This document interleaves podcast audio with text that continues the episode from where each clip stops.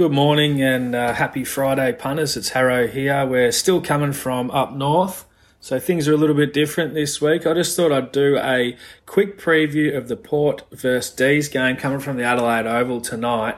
I've had a look into this one, and there are a few angles, so um, I think we've got something to work with here. Just on a ratings system based uh, point of view, well, I'm looking at uh, just on form including the home ground advantage, this sort of thing. Port with a slight edge, but after we adjust it for player ratings, I've got the D's ahead.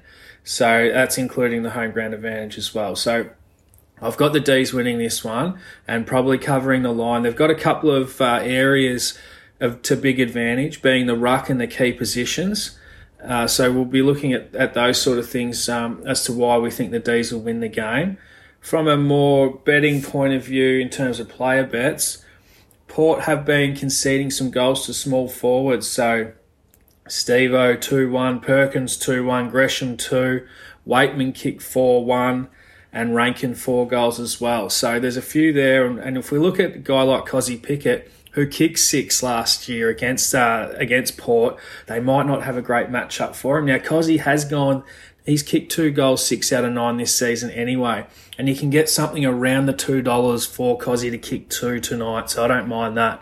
There's also Chandler. He, he's been getting busy down there too. He's a sort of hard matchup. Now, thing with Chandler, he barely misses. So he's not getting loads of shots, but when he gets them, he's making them count.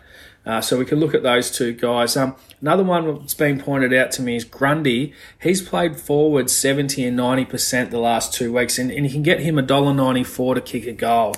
Uh, his last three games, he's gone one goal, two and two. So I think there's a bit of an angle there. In terms of possessions, I think Jack Viney gets a good run tonight. Drew's likely to give some attention to Oliver or Tracker. He loves a contested game, and uh, he's $1.94 to get 25. So I'm happy to have a look at, at that. Um, I think the D's being near full strength with uh, Port a bit weak in the key positions. There's no Dixon, there's no Marshall. Their ruck looks a little bit weak as well. Uh, and the D's look really strong in these key positions. Um, it's something that they've been really good uh, over the last few years. I expect the D's to get the job done. So tomorrow morning, you'll probably get something from from myself uh, and Wally, and, and we'll tune back in with you guys and give you an update on all the Saturday games. But this is just a quick one for your Friday night.